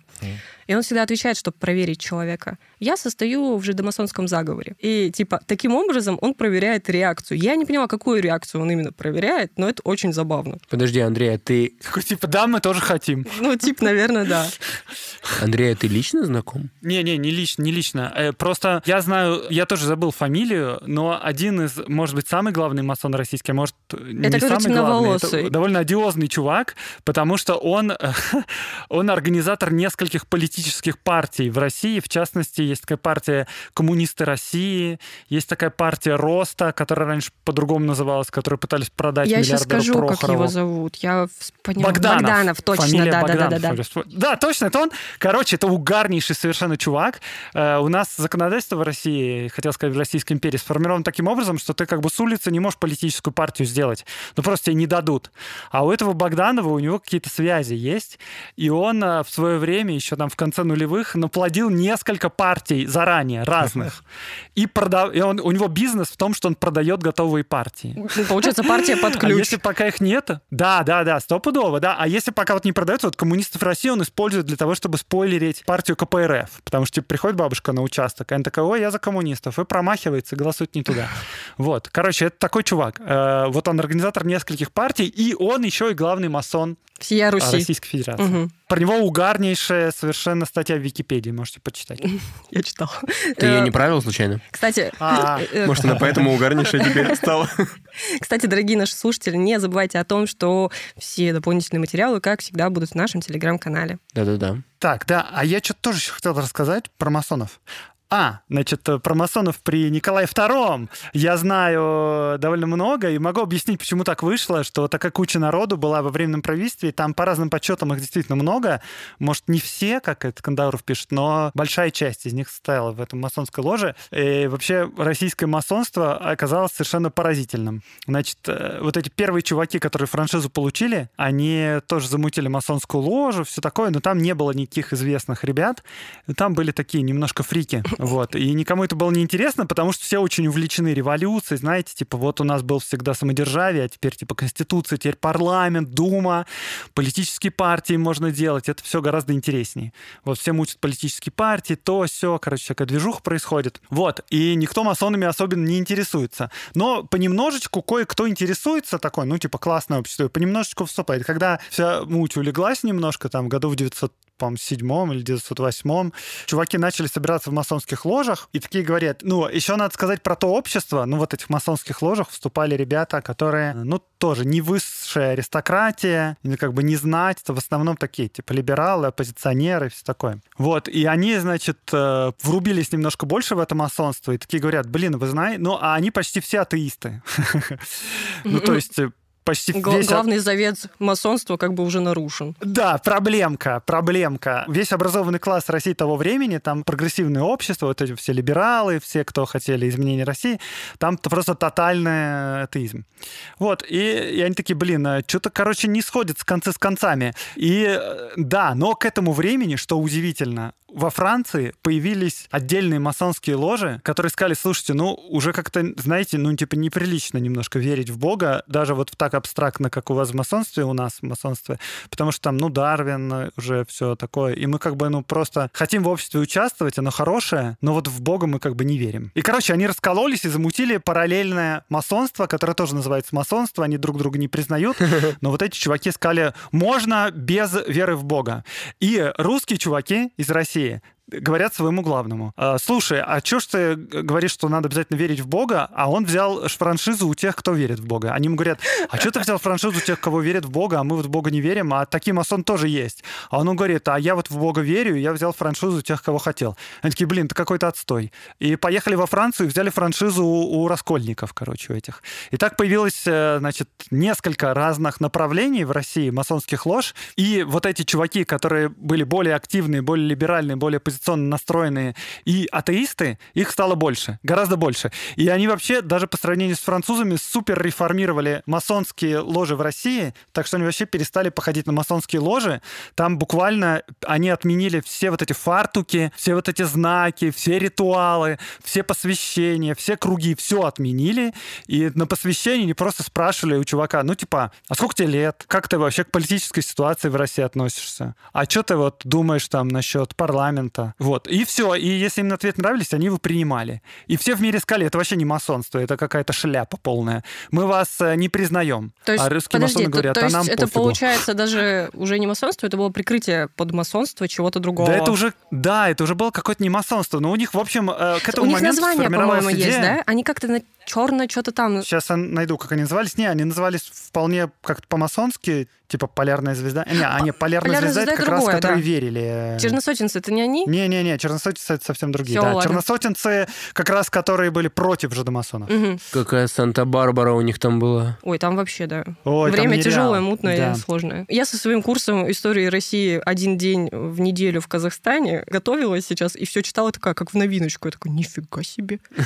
Вот это замес. А там дикая ложа на дикой ложе. Короче, нашел, как это называлось. Они все эти масонские ложи объединили в... У масонов есть много лож, и они все объединяются в какую-то такую зонтичную организацию, если я прав. Вот, он в России стал называться «Великий Восток народов России». Так и есть, И да. в этом да. в Великом Востоке народов России было много разных лож, и они все вообще не верили в Бога, не исполняли предписаний масонских, там не медитировали, не носили фартуков, ничего такого не делали, и вообще занимались сплошной политикой. И вообще сказали, нам масонская ложь это вообще интересно, потому что у нас есть политические партии, вот там есть социалисты, есть марксисты, есть вообще Ленин, э, шальной чувак, есть э, монархисты, есть разные чуваки, и мы все в парламенте спорим, но нам нужна площадка, где мы могли бы как-то нормально общаться и как бы Нам принимать... просто хата свободная нужна. Да, типа того. Вот. И масонская, масонская ложь как раз удобная. И в целом туда стали вступать чуваки разнообразные, которые такие, ну, с одной стороны, вроде да, мы за прогресс, за мир, за все такое. И вот мы как бы тут все немножко друганы. И вот там один социалист, один из террористической организации эсеров, другой там князь, третий еще какой-то чувак. И они там типа все вместе знакомы друг с другом, передают известия, такие, мы как бы все вместе, ребята. Короче, это, это вообще не масонство на самом деле. Его, их даже не признавали за, на Западе. Это просто тусовочка чуваков. Ти- Типа просто масоны были когда-то модными, и они подумали, ой, как благородно, назовемся так, но делать ничего не будем.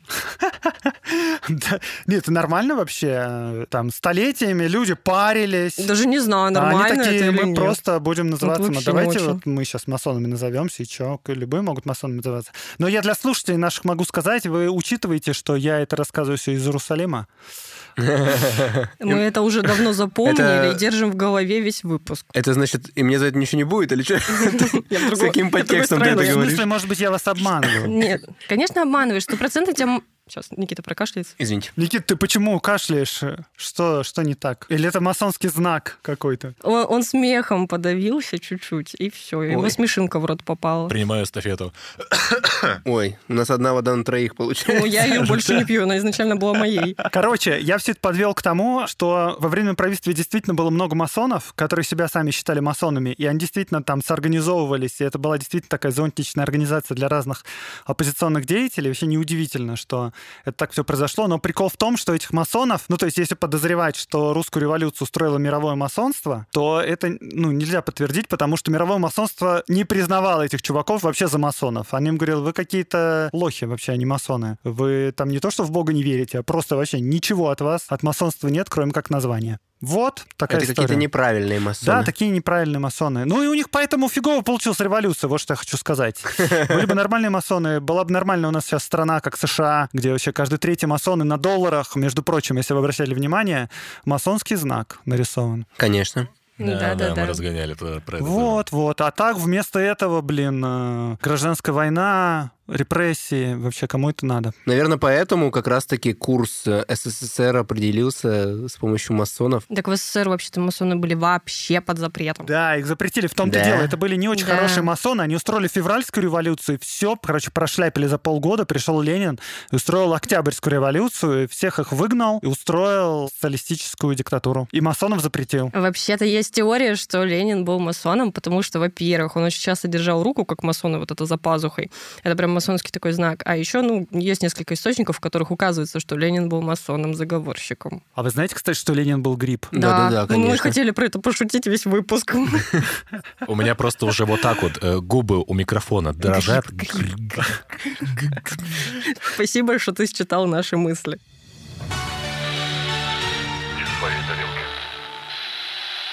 Хотел спросить, а что в Советском Союзе с масонами? Потому что я тоже не знаю ничего. А в Советском Союзе ничего с масонами не было, потому что при большевистской власти масонскую организацию запретили полностью. Видных деятелей организации не стали, конечно, преследовать. В целом, короче, там полное затишье по масонам. И вот только в 1991 году началась новая ветвь развития масонства в России. Это вот как раз во главе с Андреем Богдановым, бессменным королем масонов.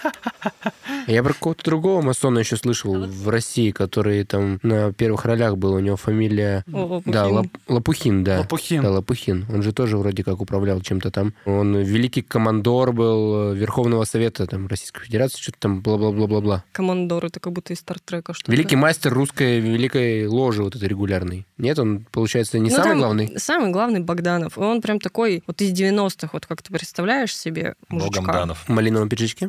Ты имеешь в виду это? Ну, не в малиновом пиджачке, но вот всей своей наружностью он вот такой. В малиновом фарточке. В общем, известный историк Платонов, обычно раскрывающий разного рода заговоры против русского народа, опубликовал списки русских масонов. Так. И он утверждал, внимание, что масонами были Брежнев, Ельцин, Горбачев. Вау! И, скорее всего, Панайотов. И это еще не все.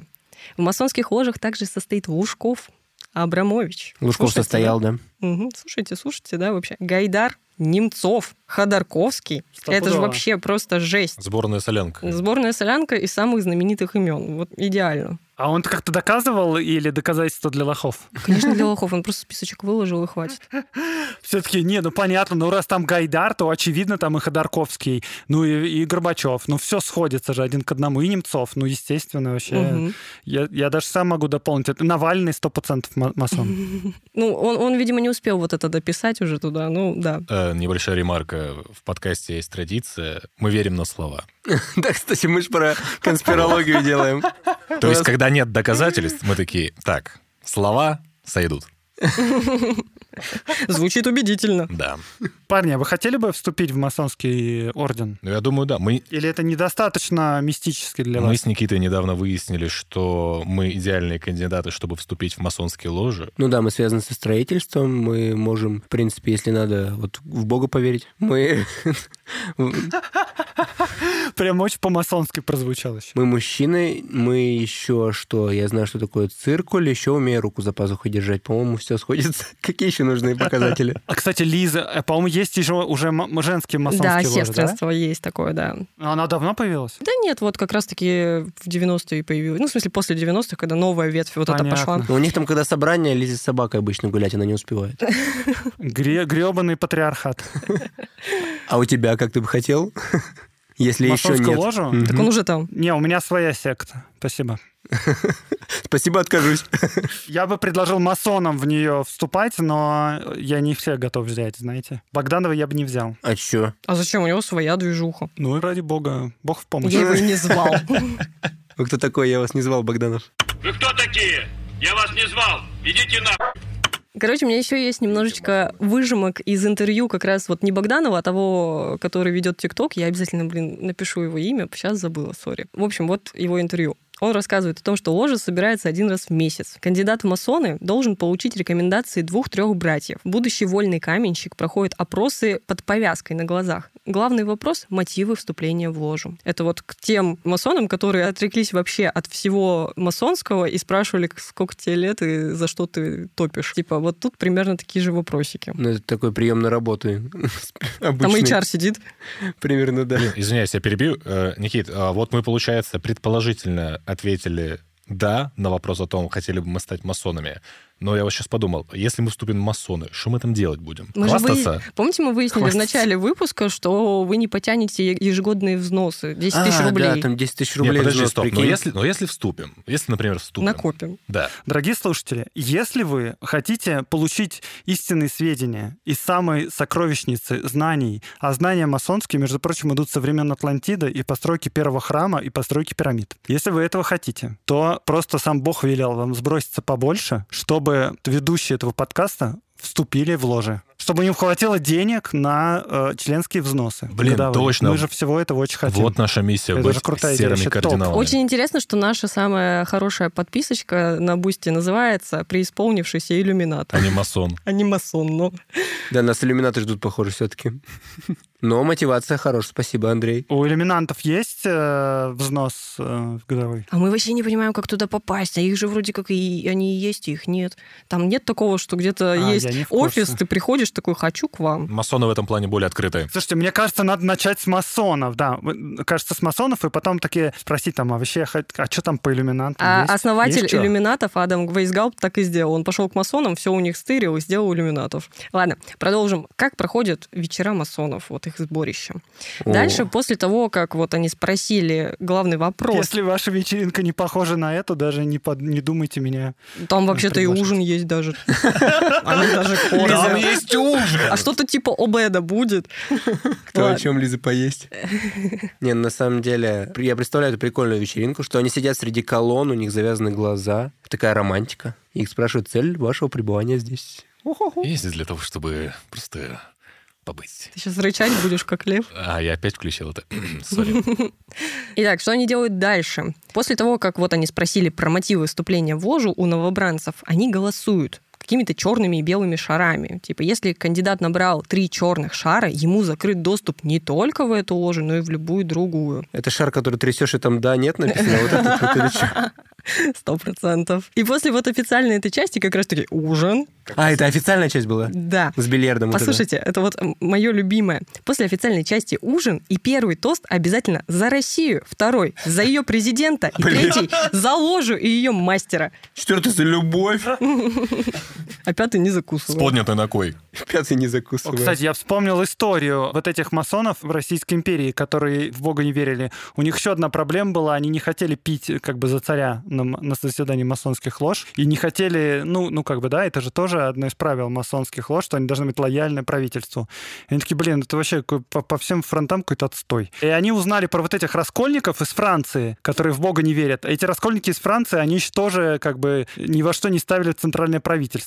И у них русские так и спрашивают, а как вы вообще так делаете? Ну, как бы, как у вас так получается? Они им сказали, французские масоны, они говорят, мы вообще патриоты, мы лояльны государству, обожаем Францию, все такое, но это же не значит, что мы должны президенту в ножки кланяться. У нас президент раз в 4 года меняется вообще-то, и мы вот этого президента не любим, а может, следующего будем любить, и мы вот своего сделаем президентом. И русские такие, вау, как офигенно, вот мы хотим франшизу. И получили. Четко, вообще четко. План капкан. Да, звучит хайпово.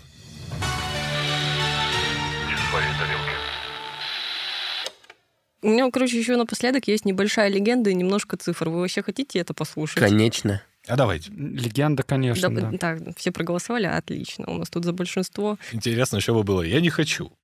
Ну все, всем пока. К- Коля отказался. Мы Ладно. все проголосовали без шаров только. Ага. Без шаров только я, ну ладно. Есть версия, что член масонской ложи МОЗ... Извините.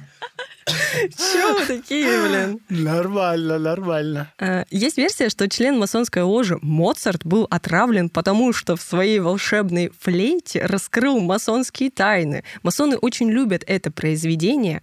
Пацанов разносят от волшебной флейты, видимо, они Ну, прям умирают. Ну, отсутствия шаров волшебная флейта, это, конечно... Так вот, масоны очень любят это произведение, и когда волшебная флейта исполняется в Венской опере, во время арии мастера несколько десятков человек в зале встают, и это масоны. А, типа ария мастера, у них мастер э, главный, да, да, да. И еще Моцарт был масоном. И Моцарт тоже. М. Да, э, просто чуваки не палятся вообще абсолютно. Они не пытаются, не палиться вообще, они нормально о себе Мы заявляют. секретное общество сейчас вставим. Дружно встали, и так первый тост за что-то... За За, Россию! за Бога. А, за Бога, за Россию, за президента, что там так? За любовь, да, потом. Ладно. По цифрам. Э, В США насчитывается 1 миллион 800 тысяч масонов. В Великобритании 300 тысяч, а в России около 400 масонов. Что это 400 такое? масонов? Да, что это такое? 402. Вот мы с Колей, кстати, еще. Нет, потому что взнос слишком большой. 10 тысяч. ну, Ну, это же вообще прожиточный минимум, не у всех есть. Откуда столько у меня? Стопудово. Итак, членские взносы э, раз в год. В США 100 долларов, в Европе 400-600 евро, Кстати, это меньше, чем в Да, я России. тоже сейчас думаю, Да. какого хрена. а в России 300 долларов в год, плюс добровольные пожертвования. Так, а кто сказал 10 тысяч? Ты переводила. По какому курсу Лиза была? Нет, 10 тысяч озвучивал видео в интервью, вот тот вот из ТикТока, который... А, это ему лично на карту. А, Ну, наверное. Понятно, кто-то наваривается, как обычно. Вот мы и как И бы Хорошо, что у нас Лиза э, есть с что-то не истинной учили, информацией. знаете, это, бухгалтерия не сошлась. Дебет с кредитом. Так. Дебет кре- с кредита, с, креди- с кретином, блин, господи.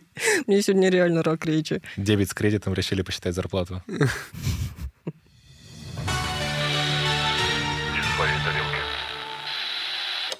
Ладно, давайте подытожим этот У выпуск. меня, у меня п- один вопрос только вот в- перед, п- перед итогами, Лиз, к тебе. А. А, ты так хорошо все про масонов прям так рассказала. А откуда ты все это знаешь?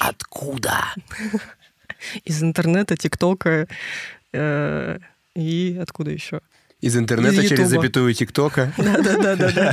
Социальная сеть, Ну, Это очень интернет. подозрительно. Кто про масонство будет Хочется рассказывать в интернете? сказать, что я немножечко архитектор, значит, строитель. Может быть, я сама своего рода масонка. Да, кстати, Лиза выдумала феминитив. Я его не выдумала, Новый. Как это не выдумала? Я впервые услышал масонка от тебя. я его просто сформировала. Сформировала звучит по-масонски, знаешь. Я его просто сформировала. А что еще формируют? Ложи масонские. Сидишь тут, рожа. Ну, ты подвязал. жидорептилоидная. Жида рептилоидная. Это очень оскорбительно и обидно. Что это было, Коля? Оскорбление обидное. Спасибо, блин. Побью тебя после этого выпуска. И мы плавно не заметили, как Лиза ушла от ответа. Итак, а продолжим, так подытожим сейчас немножко. Мгм. У меня, короче, Чё мы был там? вопрос. Какая версия Вопрос тайна- во вселенную. Да. Какая версия тайного мирового правительства вам кажется самой правдивой? Иллюминаты и их воздействие на массы с помощью поп-культуры, рептилоиды и гаджеты? Или же масоны и их внедрение в политические верхушки? Ну, у меня, если честно, рептилоиды. Вопрос так вопрос. Такой, на подумать. Ну, мне иллюминанты понравились что-то. Поп-культура, да, вообще заходит? Я, кстати, недавно Да-да-да. смотрел э, новый выпуск танцев на ТНТ, точнее, новых танцев. Мгм. Там Оля Бузова была в жюри. и Она она показывала зашла свои с жесты? двумя пальцами, да, как Ага, обычно. всё. И я такой, о, здорово! Э, Андрей, поясняем, ты про иллюминатов, если не знаешь, у них жест, вот Оля Бузова видела, часто показывает типа букву «Л», пальцы два вверх и большой оттопыривает. Это иллюминатский знак. А, круто. Да. Я, оказывается, тоже иллюминант, я тоже так делаю. О, о, а, о. Но это поп-культура влияет Да. просто на все. А, кстати, подкасты, это же тоже поп-культура. Ну, По сути, да. Тогда я тоже за иллюминатов, да, мне нравится. Хорошо, в моем конспектике было написано «ответ очевиден», оказалось нет, все сказали разное, ну да ладно. Ну, Вообще, все три имеют право на существование, нет? Они же все в разных таких областях, по-моему. Не, слушайте, я думаю, что просто у них иерархия. Ну, то есть, вот э, сам внизу евреи, потом масоны, потом жидомасоны, потом рептилоиды. Не, рептилоиды, Потом иллюминанты. рептилоиды вообще над всеми. Над всеми? Они Ну, инопланетяне, они над всеми. У них там Ну, может вообще... быть. Да, вот мне нравится именно рептилоидная концепция, потому что она такая, знаете, с ноткой какой-то загадки, мистики, и на пришленского чего-то такого. А я люблю все это такое, поэтому я здесь. А должен быть там. А тебе самой, Лиза, что кажется наиболее правдивым? Ну, мне вообще вот эта теория про то, что масоны в правительстве, она это же вообще не теория, они реально в правительстве. И, как я уже говорила, начинают что-то там разговаривать, разгонять. И, блин, это очень-очень реально. Как вам теория, которая аксиома? Вот так примерно звучало. Ну, м, блин, мой выпуск, ребят. Нормально. Уважение. Короче, ну, Мое вот уважение. итогом Итогом хочется сказать, что если существует какой-то закрытый клуб по интересам, ну, типа, в кавычках по интересам, вокруг него... КВН. с лё- Да, с легкостью вырастают теории заговора. Закрытый клуб — это уже игра, Никит. А, точно. Ну, я думаю, на этой ноте мы закончим, потому что все, сказать мне больше нечего. Так что ты хотела подытожить, да? 300 раз тебя перебили. Да ладно. Надо какую-нибудь в конце А, так цитату вот, я же Джейсона г- Стэттема хотя бы. типа того и будет. Короче, как я уже сказала, очень легко поверить в то, что вокруг каких-то закрытых клубов вырастают теории заговора. Ну, то есть легко в это поверить, что есть какая-то теория заговора. И вот у меня сразу же пришел в голову пример очень простой из жизни. До реально прошлой недели я ни разу не видела своих соседей справа, но я постоянно их слышала и каждый раз строила разные догадки, кто же там живет. В данную секунду это Коля сидит справа. Ну нет, в квартире имеется в виду.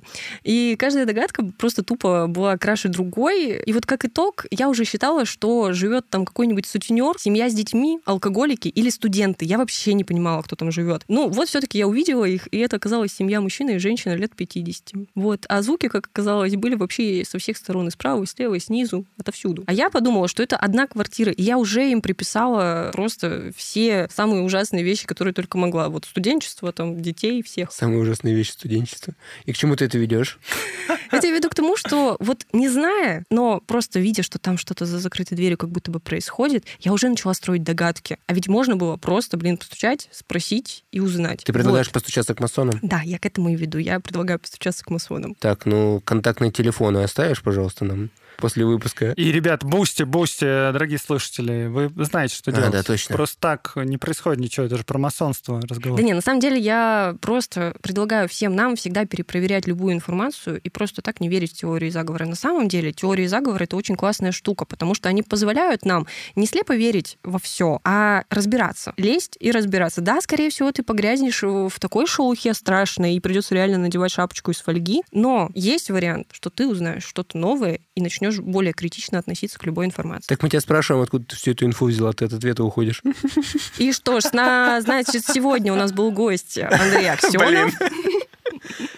Пока, ребята. Спасибо тебе большое. Завязывайте с Спасибо. этими вопросами. Спасибо тебе большое за то, что ты с нами поболтал. Было дико интересно. И, блин, классно, что мы услышались. Хорошо провели время. Да, класс. Я надеюсь, тебе тоже понравилось с нами Эм, общаться. А Все супер. Я послушал еще ваш подкаст, мне понравилось. Дорогие слушатели, если вы не слушали мой подкаст, призываю вас тоже его А слушать. Какой именно? У тебя несколько кра- классных подкастов. Слушайте все. «Закат империи», «Время «Закат и империи» деньги». сейчас будет последний выпуск сезона, вот будет в понедельник. А «Время и деньги» как раз начнется в октябре, так что выбирайте. «Закат империи» про революцию, секс, наркотики, а «Время и деньги» про деньги, про деньги. Мой любимый выпуск, но я сейчас, наверное, вот такая взаимная лесть пошла. Я хотел просто сказать, что мой любимый выпуск последнего сезона «Заката империи» — это про становление стендапа в России. Ну, точнее, в в О, Российской я тоже его империи. слушала, да, он Это реально классный. охренительный выпуск. Я так погрузился в эту атмосферу, если честно. Охренительный. Охренительный выпуск, да. Класс, Так что, дорогие спасибо. наши слушатели, тоже переходите и послушайте. Не только последний сезон Вообще, послушайте Вообще Андрея, все, потому да. что он очень классно погружает вот в ту атмосферу 20 века, э, начала 20 века. Это супер классно. Да, спасибо тебе, Андрей. Класс. А, И вам спасибо.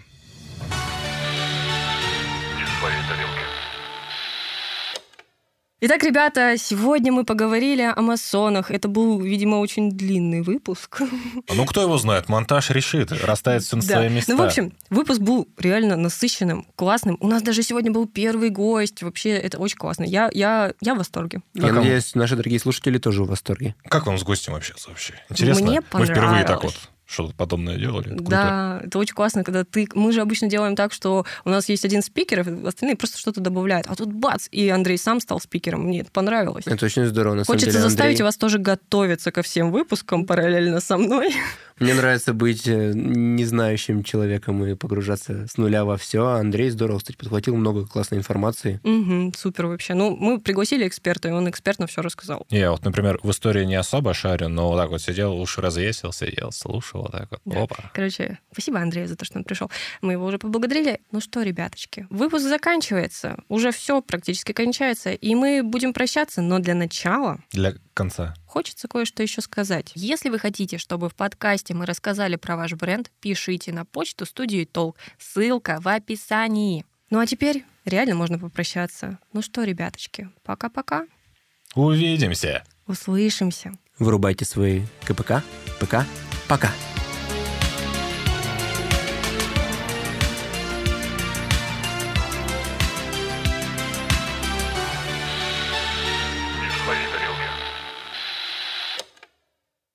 Записано на студии «Слово в слово».